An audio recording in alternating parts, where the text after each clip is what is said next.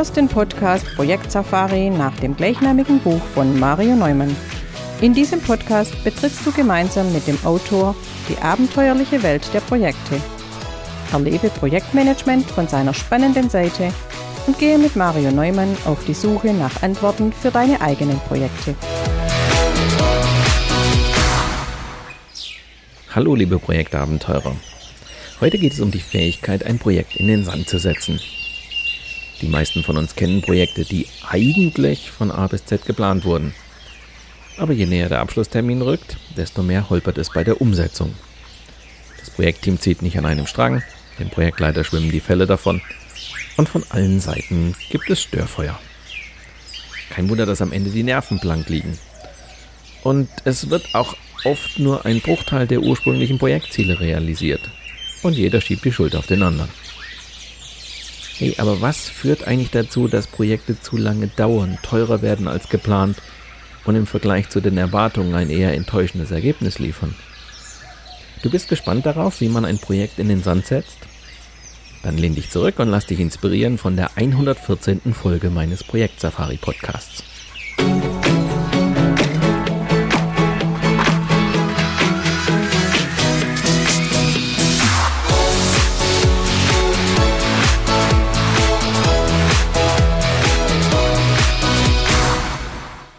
Zu Beginn des neuen Jahres noch ein kurzer Hinweis in eigener Sache.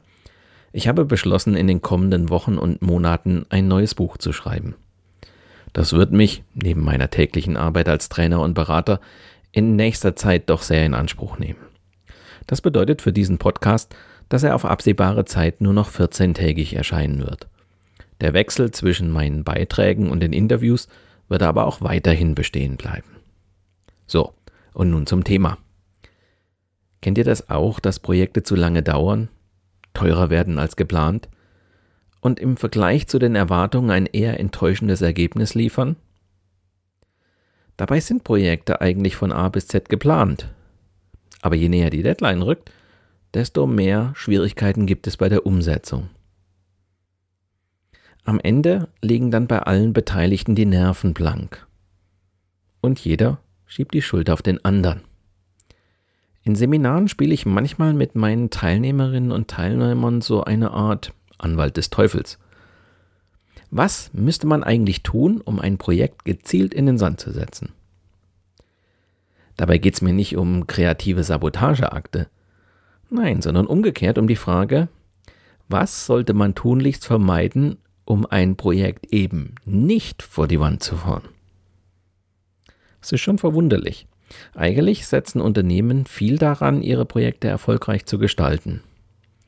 Man lässt Mitarbeiter Seminare zum Projektmanagement besuchen, man entwickelt unternehmenseigene Vorgehensmodelle und setzt teure Planungs- und Überwachungssoftware ein. In Teilen verdiene ich damit ja auch mein Geld als Trainer und Berater. In den Projektbüros werden ganze Wände mit riesigen Netzplänen und Gantt-Charts tapeziert. Anträge, Genehmigungen, Berechnungen, Statusreports und so weiter und so weiter. Darüber hinaus gibt es kiloschwere Projekthandbücher mit Vorschriften, Definitionen, Regelungen, Standards, Verfahrensanweisungen, ja und was es sonst noch so gibt, um zu regeln, was zu regeln ist. Nur, dass kein falscher Eindruck hier entsteht. An solchen Auswüchsen beteilige ich mich typischerweise nicht, weil ich von dieser Regelungswut herzlich wenig halte. Dafür bin ich viel zu sehr Pragmatiker. Aber es ist doch wirklich spannend, warum es trotz dieser Regelungswut immer wieder gelingt, Projekte erfolgreich in den Sand zu setzen. Zu Beginn der Sendung möchte ich deshalb mit euch einige Tipps sammeln, wie man Projekte erfolgreich vor die Wand fährt. Im weiteren Verlauf der Sendung möchte ich euch aber vor allem verschiedene Tipps geben, wie ihr selbst dafür sorgen könnt, dass euch das Projekt um die Ohren fliegt. Also, auf euch wartet in den kommenden Minuten ein heißer Ritt durch die Katastrophen des Projektmanagements. Zugegeben, manchmal ist es wie verhext. Trotz bester Planung kommt das Projekt am Ende nicht so raus, wie man es ursprünglich abgeschätzt hat. Und wenn Termine und Budget doch einmal eingehalten wurden, dann kann man fast sicher sein, dass das erstellte Produkt denen nicht gefällt, die damit leben und arbeiten sollen. Ja, manchmal ist Projektmanagement ein echter Scheißjob. In meinen Seminaren werde ich immer wieder gefragt, wie man Projekte erfolgreich macht. Ich antworte dann immer mit einer Gegenfrage. Was müssen wir tun, um Projekte in den Sand zu setzen? Na? Ich bin mir sicher, dass ihr auch auf Anhieb viele Tipps habt, wie man Projekte zum Scheitern bringen kann. Lass uns das doch mal sammeln. Wir setzen zum Beispiel die Verantwortlichen ordentlich unter Termindruck. Mit engen Terminen kann man sicherstellen, dass möglichst wenig Betroffene ins Boot geholt werden. Die Idee ist natürlich, dass wir damit unnötige Diskussionen von vornherein vermeiden. Das Blöde ist nur, die Vorgehensweise sorgt für mehr Diskussion und Widerstand, als uns lieb sein kann. Und am Ende haben wir gar nichts mehr unter Kontrolle, vor allem nicht unsere Terminvorgaben. Nächste Idee. Wir beginnen unser Projekt mit einer Art Ist-Analyse. Wir fragen zuerst einmal danach, was alles nicht gut läuft. Damit lenken wir die Aufmerksamkeit aller Beteiligten auf die Schwächen ihrer Organisation. Die Idee ist natürlich, dass wir damit den Beteiligten die Notwendigkeit von Veränderungen klar vor Augen führen wollen. Das Blöde ist nur, noch unsensibler kann man den Beteiligten kaum sagen, dass sie Idioten sind und ihren Job nicht beherrschen. Und am Ende ist die Veränderungsenergie so gering, dass kein Mensch mehr das Projekt unterstützt. Nächste Idee. Wir arbeiten allein im stillen Kämmerlein ein hervorragendes Konzept aus und lassen damit natürlich die Betroffenen im Unklaren. Die Idee ist natürlich, dass wir schon mit dem ersten Wurf ein Konzept aus einem Guss vorlegen und damit den Änderungsaufwand für uns möglichst gering halten. Hm. Das Blöde ist nur, ein solches Vorgehen fördert nicht nur die Gerüchteküche, sondern sorgt auch dafür, dass das ach so tolle Konzept mit großer Wahrscheinlichkeit abgelehnt wird. Und wenn wir schon dabei sind, wir arbeiten das Konzept nicht nur allein im stillen Kämmerlein aus, sondern auch ohne Beteiligung der Betroffenen. Die Idee ist natürlich, dass ein Außenstehender die Lage viel objektiver betrachten und eine passende Lösung konzipieren kann. Als wenn die Betroffenen mit ihrer Betriebsblindheit uns das Leben unnötig schwer machen. Das Blöde ist nur, selbst wenn neue Ideen von außen sinnvoll wären, dann ist das der beste Weg, um sie später in der Umsetzung scheitern zu lassen. Auch schön, wir vermeiden den persönlichen Kontakt zwischen den Beteiligten. Meetings und vor allem Präsenzmeetings werden überbewertet. Die Idee ist natürlich, dass wir auf diese Weise jede Menge an Reisekosten sparen können. Diskussionen können schließlich auch per E-Mail geführt werden. Das Blöde ist nur, Meinungsverschiedenheiten lassen sich nicht einfach ignorieren oder gar per E-Mail klären. Ganz im Gegenteil.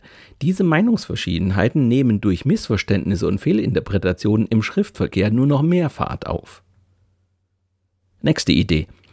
Wir nehmen jegliches Projektfeedback als persönliche Kritik an uns selbst. Wenn jemand mit einer Rückmeldung zu uns kommt, will er damit eigentlich sagen, dass wir unsere Arbeit nicht richtig gemacht haben. Das Blöde ist nur, dass sich die Beteiligten dann künftig lieber zurückhalten und uns bei Projektproblemen im Unklaren lassen. Oder sie halten kräftig dagegen und es kracht nur noch mehr als vorher. Beliebt ist auch, dass wir alle Vereinbarungen nur mündlich und zwischen Tür und Angel treffen. Das klingt nach einem gewissen Pragmatismus. Die Idee ist natürlich, dass wir uns später auf Abmachungen berufen, an die sich außer uns sowieso keiner mehr erinnert. Das Blöde ist nur, dass das keine Einbahnstraße ist, sondern die anderen den Spieß kurzerhand umdrehen und mit uns das gleiche Spiel spielen können. Sehr effektiv finde ich übrigens auch die Zwangsrekrutierung von Projektmitarbeitern. Das ist besonders wirkungsvoll, wenn man gleichzeitig verhindert, dass sie von ihren normalen Tätigkeiten entlastet werden. Die Idee ist natürlich, dass wir die besten Mitarbeiter um uns scharen und die Auslastungsproblematik den Führungskräften überlassen. Das Blöde ist nur, dass die Führungskräfte in den seltensten Fällen mitspielen. Die sagen zwar die Zusammenarbeit ihrer Mitarbeiter im Projekt zu, packen denen das Projekt aber kurzerhand on top ihrer ohnehin schon vorhandenen Arbeitslast. So etwas motiviert er nicht, und wird im Projekt früher oder später zum Problem. Und wenn wir schon bei der Aufwandschätzung sind, wie wäre es, wenn wir die Aufwandschätzung von Personen durchführen lassen, die später gar nicht am Projekt beteiligt sind? Die Idee ist natürlich, dass wir eine möglichst objektive Abschätzung erhalten. Das Blöde ist nur, dass andere später die Suppe auslöffeln müssen, wenn die Aufwandschätzung nicht passt. Auch das motiviert in den seltensten Fällen. Und jetzt noch was für größere Konzerne. Da könnten wir die Kommunikation zum Betriebs- oder Personalrat abbrechen. Die Idee ist natürlich, dass wir mit unserem Projekt keine schlafenden Hunde wecken wollen. Das Blöde ist nur, Ein Betriebs- oder Personalrat kann ein Projekt ohne Begründung kurzerhand lahmlegen, wenn er sich übergangen fühlt. Da reicht der Vorwurf, dass es mit dem Projekt mitarbeiterfeindliche Machenschaften verbunden seien. Diese Auswahl an Vorschlägen könnte man sicher endlos fortsetzen. Und ihr glaubt nicht, wie viele dieser Beispiele mir in den letzten Jahren in Seminaren oder auch als Coach direkt in Projekten begegnet sind. An dieser Stelle ein kurzer Hinweis zu unserem Seminar Alles hört auf mein Kommando. Sobald ein Projekt über Abteilungsgrenzen hinausgreift, sind die Herausforderungen an eure Führungskompetenz erheblich. Ein neu zusammengesetztes Team, wenig verlässliche Strukturen, eine ungewisse Zukunft, bei all dem keine disziplinarischen Befugnisse. Wie ihr dieser Anforderung gerecht werden könnt, ist Thema dieses Seminars von Mario Neumann. Schlüsselbegriffe sind Führungsstil, Motivation oder Delegation. Weitere Informationen zu unseren Seminaren findet ihr unter marioneumann.com/seminare.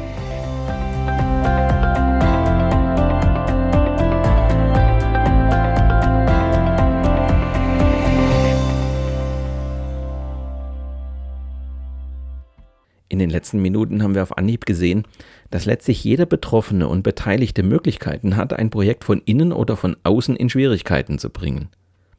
Wenn man sich die einzelnen Vorschläge anschaut, erkennt man leicht, dass Tom DeMarco recht hat mit seinem Spruch, Projekte scheitern nicht an der Technik, sondern an den Menschen. Jeder, der schon mal ein größeres Projekt geleitet hat, kennt die Macht der Unternehmensleitung und welchen oft negativen Einfluss diese auf den Projekterfolg ausübt. Da ist einmal die Variante des alten Firmengründers, der noch nie ganz begriffen hat, was es mit der neuen Technik auf sich hat und der sich deshalb stets mit seinem Sohn darüber berät. Der studiert im besten Fall noch Informatik und kennt sich allenfalls mit Computerspielen aus. Es kann sich aber auch um die Konzernleitung handeln, die womöglich in den USA sitzt und vor jeder Freigabe von Budgets und Ressourcen aufwendige englische Berichte oder komplizierte Excel-Sheets geschickt haben will. Dann gibt es auch noch Manager, an deren Seite arrogante Unternehmensberater ihr Werk verrichten, die nichts können, aber alles besser wissen. Da texte dann manch frischer Hochschulabsolvent die Projektbeteiligten mit Berichten, Analysen und Strategiepapieren zu. Es kann sich aber auch um verschiedene untereinander verfeindete Geschäftsführer handeln, die alle mit der gleichen Einflussmacht ausgestattet sind und sporadisch im Projektbüro auftauchen und die Ziele neu festlegen. Die gegengesetzte Variante, mehrere Manager, die sich regelmäßig unter dem Pseudonym Lenkungsausschuss zu einer netten Plauderrunde treffen und interessante Projektvorträge hören wollen, um danach die Prioritäten und Ressourcen zwischen den Projekten auszuwürfeln und neu zu verteilen. Und dann gibt es noch abgehalfterte Topmanager, die man im Unternehmen eigentlich nicht mehr gebrauchen kann oder die man im Zuge von Machtkämpfen und Intrigen entmachtet hat und jetzt mit irgendwelchen Tätigkeiten beschäftigen muss. Also lässt man sie Projekte betreuen. Damit hat es der Projektleiter zusätzlich noch mit einer persönlichen Nervensäge zu tun. Wer immer das sogenannte Management im Unternehmen ist, eines haben sie auf jeden Fall gemeinsam. Sie stehen in der Hierarchie über uns als Projektleiter, verstehen selten etwas von den Inhalten und sind fest davon überzeugt, dass man nicht länger hinnehmen kann, dass Projekte ständig in akuten Schwierigkeiten stecken. Ganz egal, aus welchen Gründen Manager den Erfolg eines Projektes verhindern wollen. Der Projektleiter kann sich daran beteiligen, das Desaster heraufzubeschwören. In der Praxis haben sich deshalb folgende zehn Tipps besonders bewährt. Tipp Nummer eins: Lasst euch als Projektleiter das neue Projekt einfach aufs Auge drücken. Verlangt auf keinen Fall, selbst entscheiden zu dürfen, ob ihr das Projekt übernehmen wollt oder nicht. Tipp Nummer zwei: Lasst euch vom Optimismus eurer Auftraggeber und Anwender anstecken.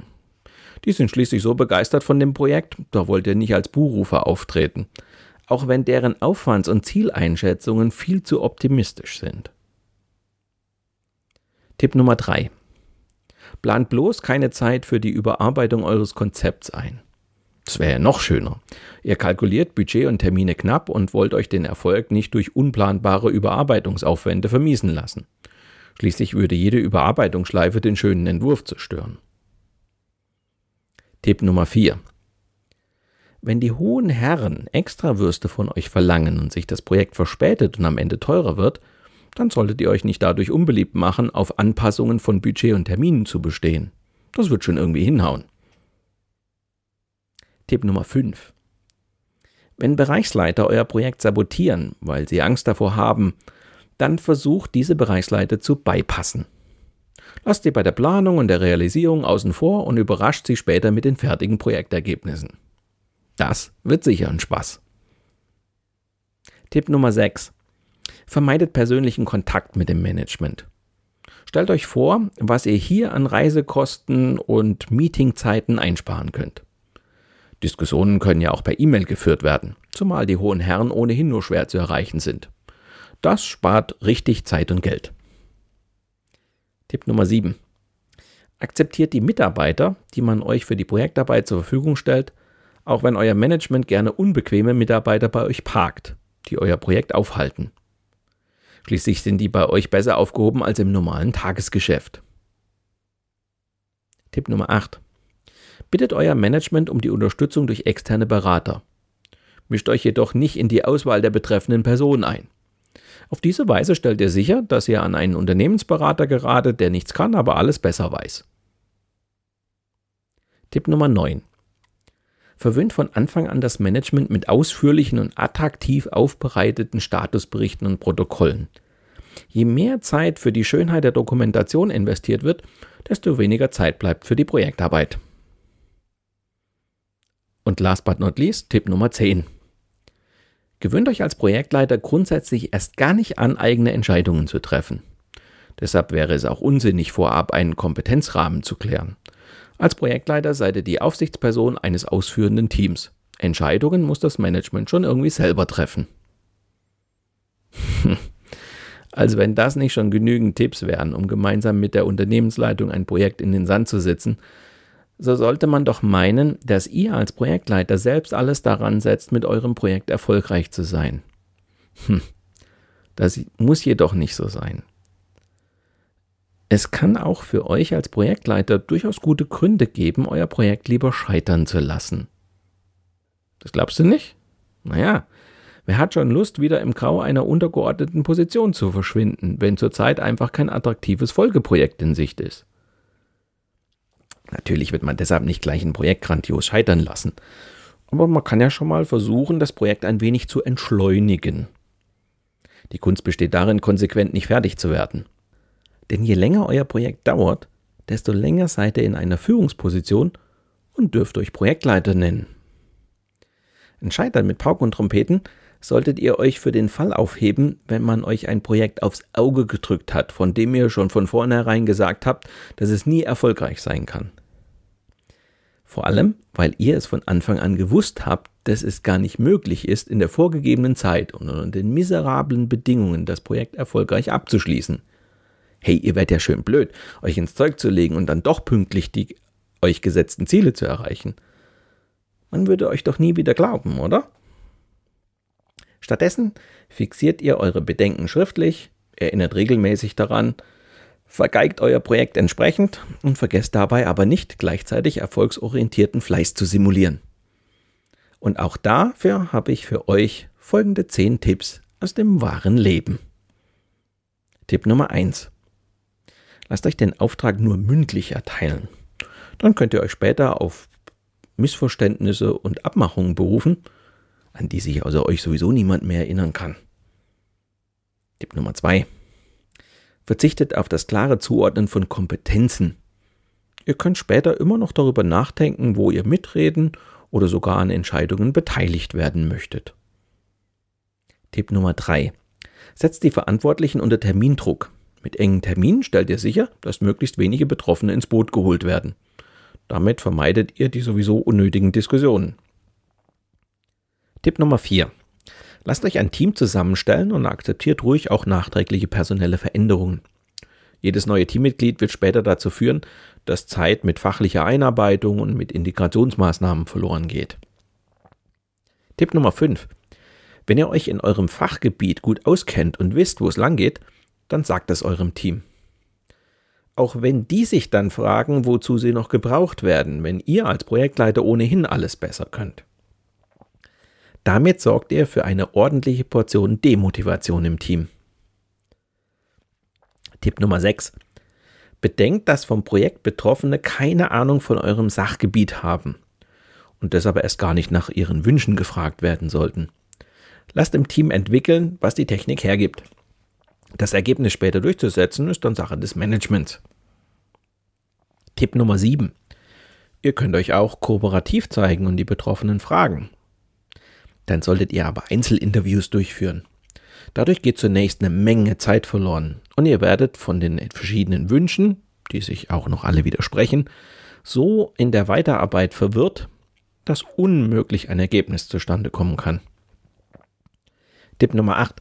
Denkt daran, eine lasche Führung im Projekt zu praktizieren. Je mehr sich das Team an gemütliche Endlossitzungen und ungenaue Anweisungen gewöhnt, desto größer die Chance, dass sich später unter Zeitdruck gar kein Eifer mehr einstellt. Das Scheitern liegt dann nicht an euch, sondern nachweislich an eurem unmotivierten Team. Tipp Nummer 9. Wenn es euch Spaß macht, könnt ihr Pläne für das Projekt entwickeln. Lasst euch damit nicht von den Mitarbeitern hereinreden. Und verratet auch nicht, was ihr geplant habt. Die Leute sollen die Pläne befolgen und nicht kennen oder womöglich beeinflussen. Und last but not least, Tipp Nummer 10. Heuert externe Berater für euer Projekt an. Verteilt dann die Aufgaben so, dass die Externen die attraktiven Aufgaben bekommen. Lasst im Team durchblicken, zu welchen Gagen die Externen arbeiten. Gebt dafür den Externen fensterlose Büros zwischen Kopierer und Toilette. Je größer die Eifersucht zwischen internen und externen, desto weniger Zeit wird mit Projektarbeit verbracht. Auch für die Mitarbeiter eures Projektes kann es gute Gründe geben, den Erfolg der Arbeit zu verhindern. Es fängt schon damit an, dass gleich zu Anfang klar ist, dass ihr als Projektleiter eine Niete seid. Man hätte euch nie zum Chef machen dürfen. Im Vergleich zur eigenen Kompetenz halten eure Mitarbeiter euer Wissen für minimal. Vielleicht haben die Mitarbeiter vorher ausdrücklich davor gewarnt, einen Ahnungslosen wie euch zum Projektleiter zu machen und lieber eine fachlich qualifizierte Person zu nehmen, am besten natürlich sie selbst. Nun muss man natürlich verhindern, dass die falsche Auswahl des Projektleiters trotzdem zum Erfolg führt. Das bedeutet, man muss die eigene Qualifikation als Experte und die Dummheit des Projektleiters unter Beweis stellen. So jemand wird deutlich machen, dass selbst die besten Fachleute unter der Regie eines Ahnungslosen das Scheitern nicht verhindern können. Es gibt aber auch Mitarbeiter, die nicht unbedingt ein Scheitern wollen, sondern eher an einem Endlosprojekt interessiert sind. Vielleicht wartet ja im normalen Tagesgeschäft eine ungewisse oder unattraktive Arbeit auf die Beteiligten. Warum also mit Hochdruck daran arbeiten, dieser Arbeit wieder ein Stück näher zu kommen?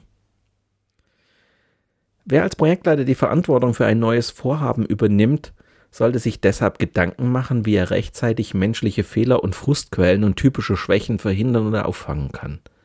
Mit Technik, Planung, Strategie und gutem Willen allein geht es leider nicht.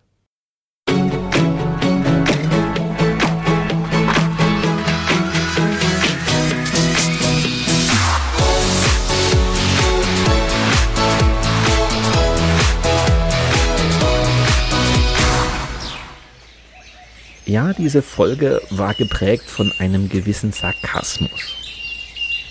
Aber ihr könnt mir glauben, dass die Punkte, die ich in dieser Folge genannt habe, mich im Tagesgeschäft immer wieder ereilen.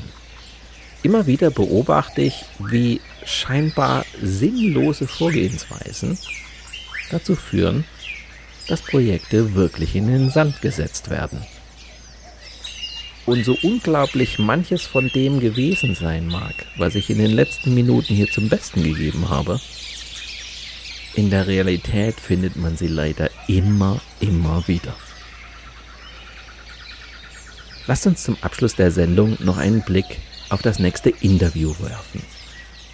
Das steht in zwei Wochen wieder an. Dieses Mal habe ich Sibylle Seile zu Gast. Sibylle ist geschäftsführendes Vorstandsmitglied der Initiative Zukunftsfähige Führung und Gründerin der jungen Unternehmung Seile Fokus Führung. Klar, dass ich mit ihr über das Thema Führung unterhalte. Natürlich könnt ihr als Projektleiter Ansagen machen, kein Problem. Was aber passiert? Wenn ihr Glück habt, dann setzen die Mitarbeiter eure Ansage um. Auf Dauer ist es aber ziemlich ungesund, Daraus entstehen nämlich Mitarbeiter, die Dienst nach Vorschrift machen, die keine Lust haben, sich für das Projekt zu engagieren. Commitment sieht jedenfalls anders aus. Ich möchte mit Sibylle Seile im Interview der Woche darüber sprechen, was gute Führung ausmacht und wie wichtig das für die Leitung von Projekten sein kann. Und wenn du gespannt darauf bist, wie du mehr Commitment bekommst, dann höre doch in zwei Wochen wieder rein. Oder abonniere einfach meinen Podcast Projekt Safari. Bei SoundCloud, Spotify, Google oder Apple Podcast. Dann bleibst du immer auf dem Laufenden. Mit diesem kleinen Hinweis endet die heutige Episode meines Podcasts Projekt Safari. Danke fürs Zuhören, empfehlt mich weiter und bleibt mir auch während der kommenden Episoden treu. Euer Mario Neumann.